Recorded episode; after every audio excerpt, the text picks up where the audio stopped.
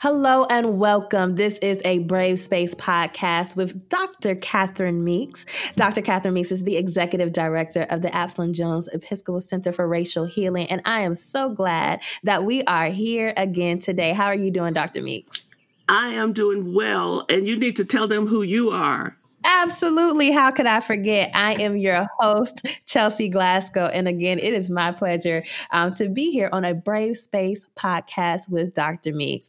Listen, listeners, we are so excited um, because today we are going to address a topic that has been very popular in the media, um, and that has been the focus on the minority of Asian Americans. Um, now, in doing some research in this, we're starting to um, identify some things, some conversations around this topic. And one of the conversations that popped up was Asian Americans as the model minority. Now, I'm sure many of you may or may not know what that means, but that is why we have the expert, Dr. Meeks, here. Dr. Meeks, can you tell us what is a model minority?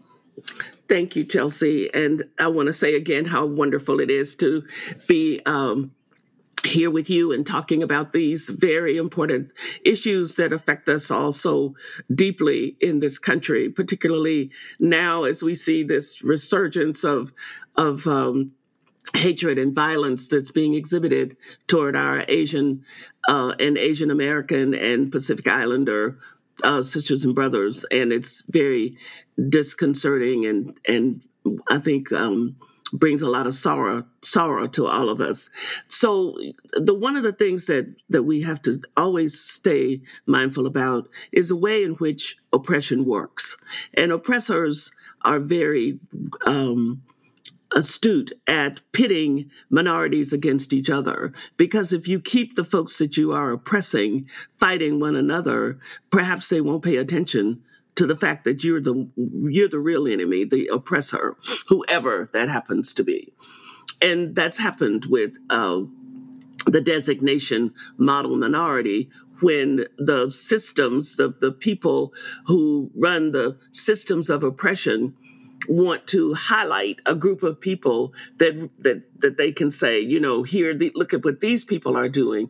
They would pick Asians as the of that group, and they became uh, got that designation model minority because they kept their heads down, worked hard, and you know the the stereotype is that they're all brilliant beyond everybody else's brilliance in the universe, and they tend to be people who uh, I think are have a bit of a sensibility toward being uh, a little reticent to stand back a little bit and not go just busting into the room.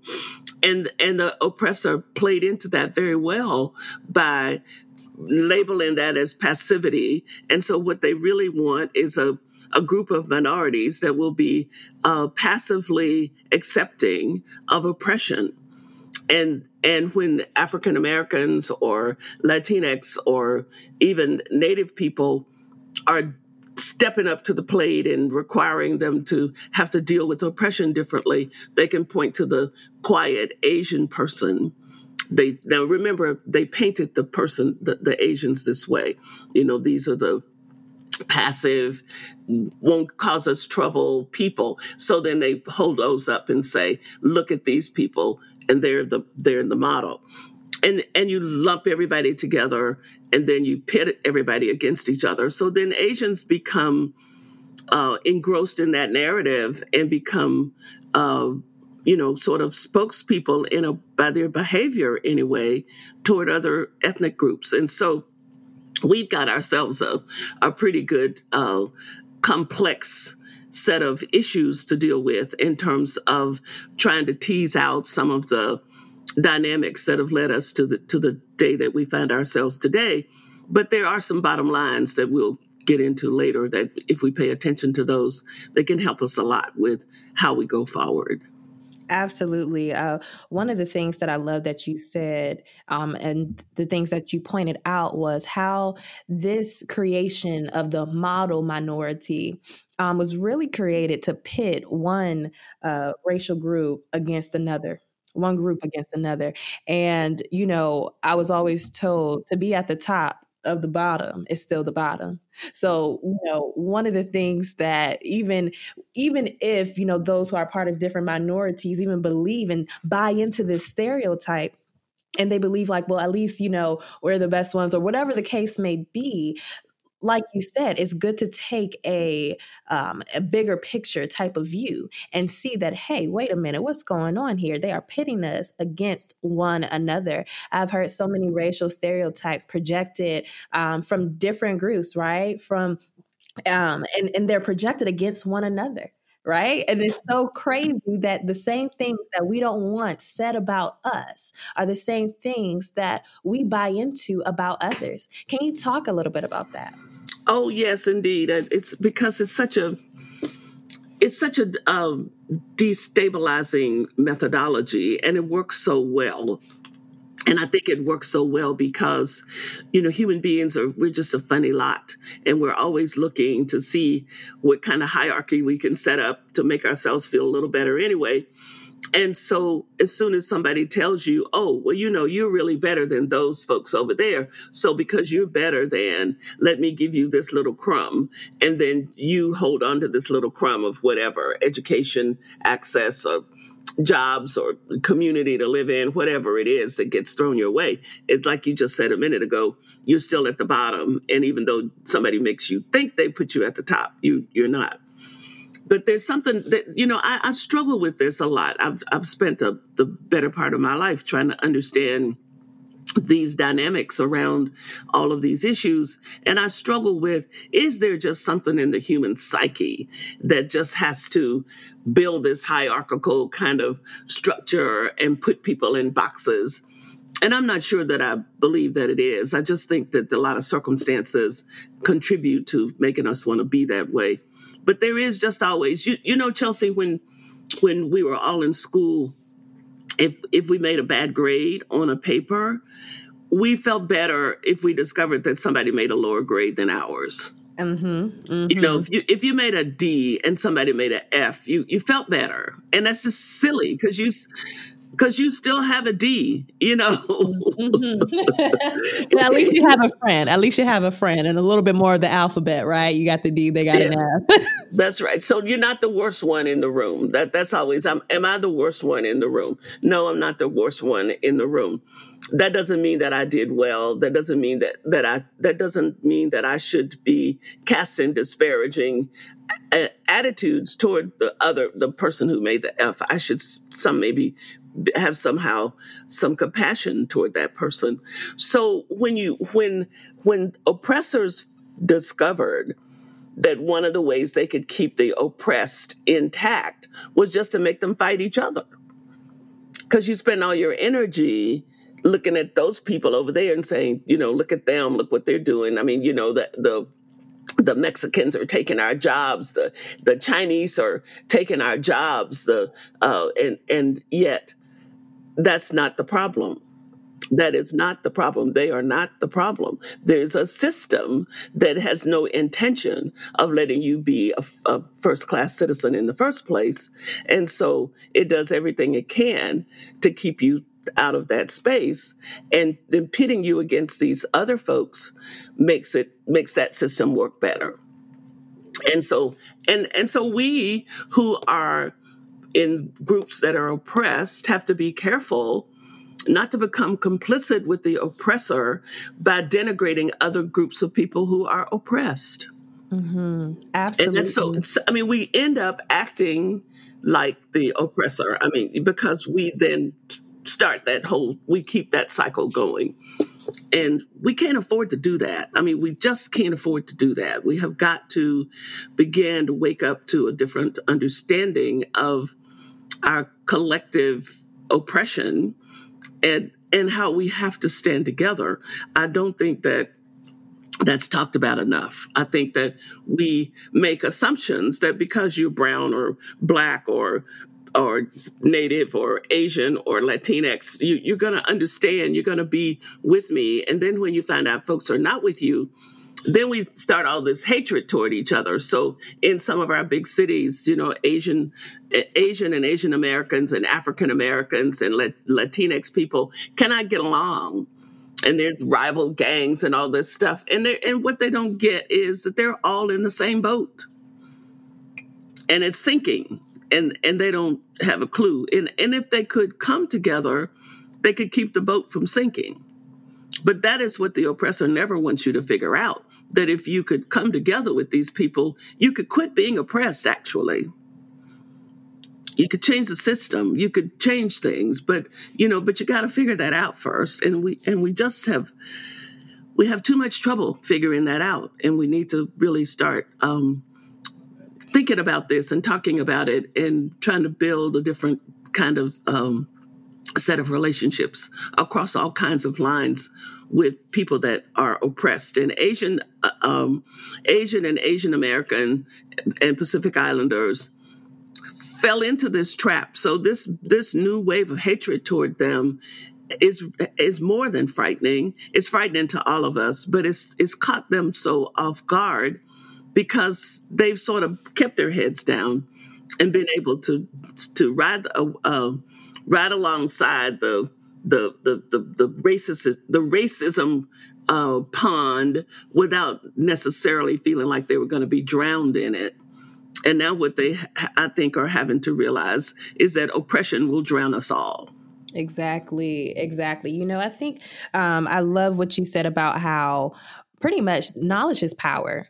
And when we are able to identify, right, that ghost of oppression, right, the the person, the oppressor who throws the dagger and then runs away, and then allows us to, you know, just fend for ourselves in the rank, right, um, as minorities. Um, and so the first step that I hear you saying is to identify who has thrown you know who benefits most out of us arguing here? Who who benefits when you know we are going against one another? Who benefits when we are speaking and repeating um, these myths um, about and stereotypes about one another? Because surely it's no minority. I think you know uh, absolutely one, Chelsi, what a fantastic question. Excuse me for interrupting you, but I'm just about to jump out of my seat because it's such a great question. Because we we who benefits here from this this argument, this fight we're having? We who benefits when young black kids kill each other? Who benefits when Asians and uh, black folks talk about each other badly and don't want to be around one another? That is such a profound question, and you just don't know what glee it brings to me to hear you, my young protege, posing that question because we don't always get to to the point where we understand we got to ask the right questions before we start hollering about what the answer is. And so, you know, we we will we'll ask 15 questions and try to answer them and then we never ask the core question. So all of those answers out there really pretty don't matter and who benefits? I mean, if we would just ask that question over and over and over about everything, we would be so much better off. And and when we answer it and realize that the people who look like us, the people who have been designated as other, are not benefiting, and they're not my enemy, and maybe I can build bridges to them, and I can see a, a, a way ahead because I've built those bridges. There is a thing called systemic racism in this country that was put together by the white men who founded this country and permeates every inch of it that benefits from all of this stuff and we need to name that and hold it up and and live into it and stop trying to make each other into our enemies. Yeah. Yeah. Because each other, we are not each other's problem here. Um, as you identified, the system, not even people, right, are a problem. Is the system that's a problem. And the system is ran by people, and we need to be able to identify who is running this system and speaking these lies. Um, you know, when you were talking, it just illuminated for me that this system of um, oppression and, you know, especially like planting these seeds of stereotypes, this has been duplicated. It is not just in a broad sense of, you know, Asian Americans, African Americans, but even, you know, as I look into the African American community, the colorism that mm-hmm. lies within there, right? Light skin mm-hmm. versus dark skin, right? And again, nobody wins, right? You know, the, the light skinned slaves are inside the house, the dark skinned slaves are outside the house, but everyone's still a slave.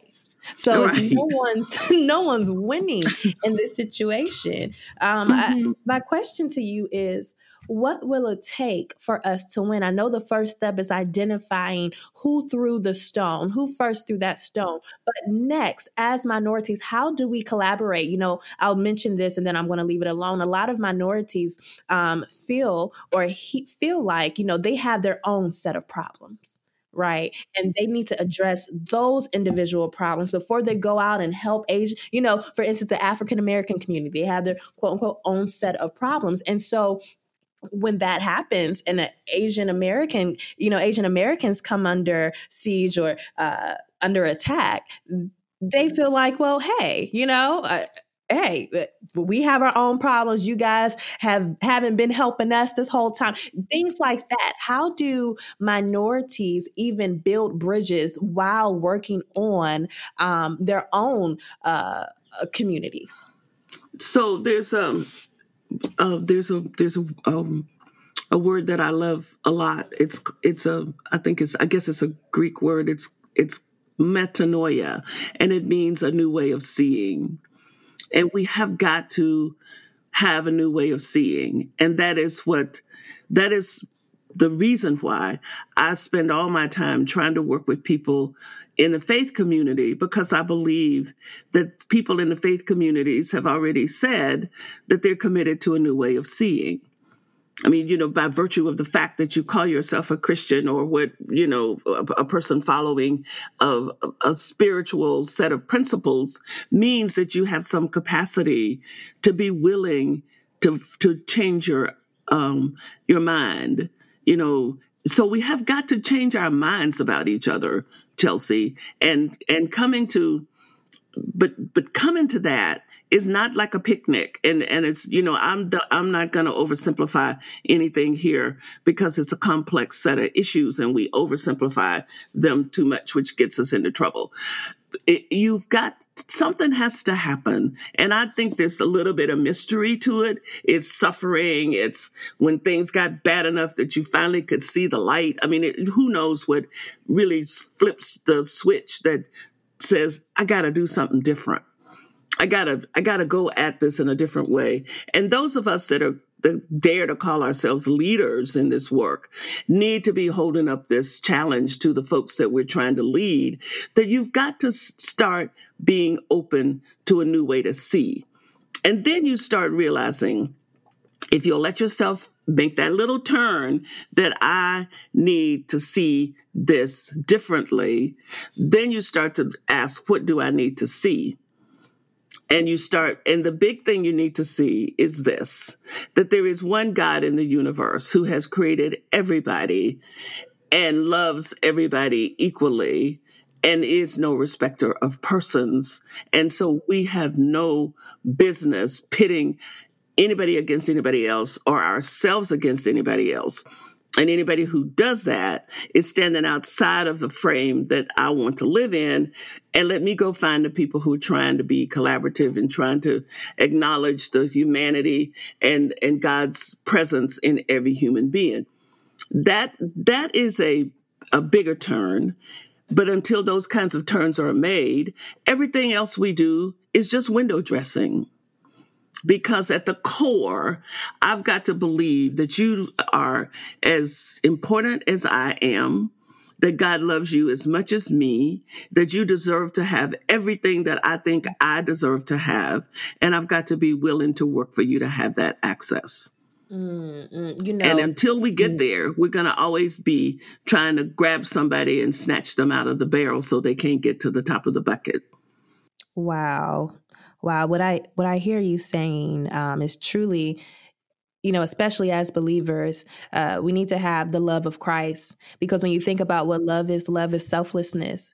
And when you begin to have these cross um, cultural conversations and, you know, trying to find how we can be unified, um, the first thing that we have to do is forget about ourselves and think what is in the best interest of my brother and sister.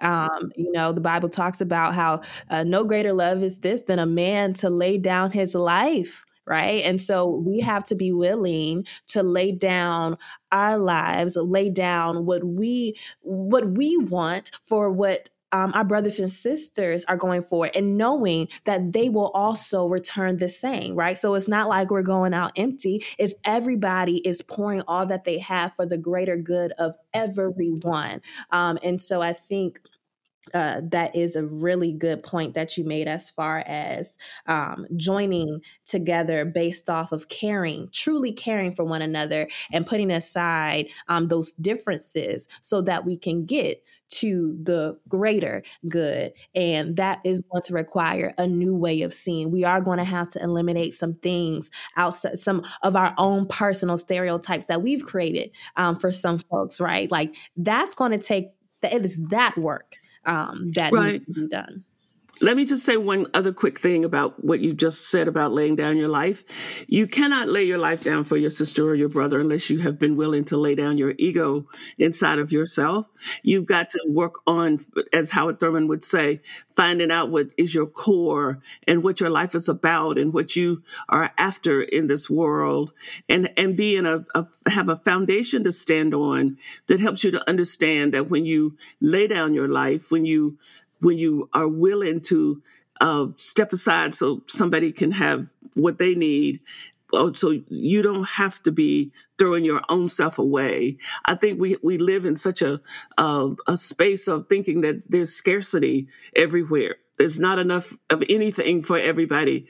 So I have to hold on to what I have really tightly because if I don't, I won't have it so until you can work on the stuff inside yourself that makes you want to hold on to everything, you will never be in that space of laying down your life for anybody or actually loving anybody, including yourself, because really loving yourself means to let go, let go of all of the, the stuff inside of you that hinders you from seeing the great abundance of God and and the possibilities for yourself. And then it's out of that kind of energized space that it's easy to live, to hand up to extend a hand to somebody because you understand God's abundance and you know that all you're doing is stirring up the abundance pot. You're not depleting a scarcity pot Mm-hmm, mm-hmm. Oh, I love that. That's that's a word right there, Dr. Meeks. That's that's you preaching right there. Um, I love what you said. You cannot lay down your life for someone unless you first lay down your ego. I just want that to marinate in uh, one in our hearts. Uh, thank As you. we so run out of time, right? we run out of time. You and I could we could talk forever. we sure can. I was just thinking. I was like, wow, this is such a rich conversation. But we are going to have to have this episode come to a close. Thank you guys so much for listening, Dr. Meeks. Thank you so much for your expertise and input. I believe this is really going to help us. Um, take one step closer to being not only a half shade braver, um, but to also building and creating space that we can connect with one another and true love um, and actually make progress to dismantle the system of racism. Absolutely. Well, everyone, thank you so much for listening, ladies and gentlemen. If you would like to keep this conversation going, please understand that we have we are live on social media on Instagram, Center for Racial Healing, on Facebook, Center for Racial Healing. Also, please follow Dr. Meeks' personal page, Dr. Catherine Meeks, and be sure to visit our website. We have a virtual resource library there. We're constantly uploading information that you need to know um, if you want to become a part of making a change in this society. And so, Thank you guys so much. Again, visit our website, centerforracialhealing.org. And it is until next time, just remember to always tell the truth.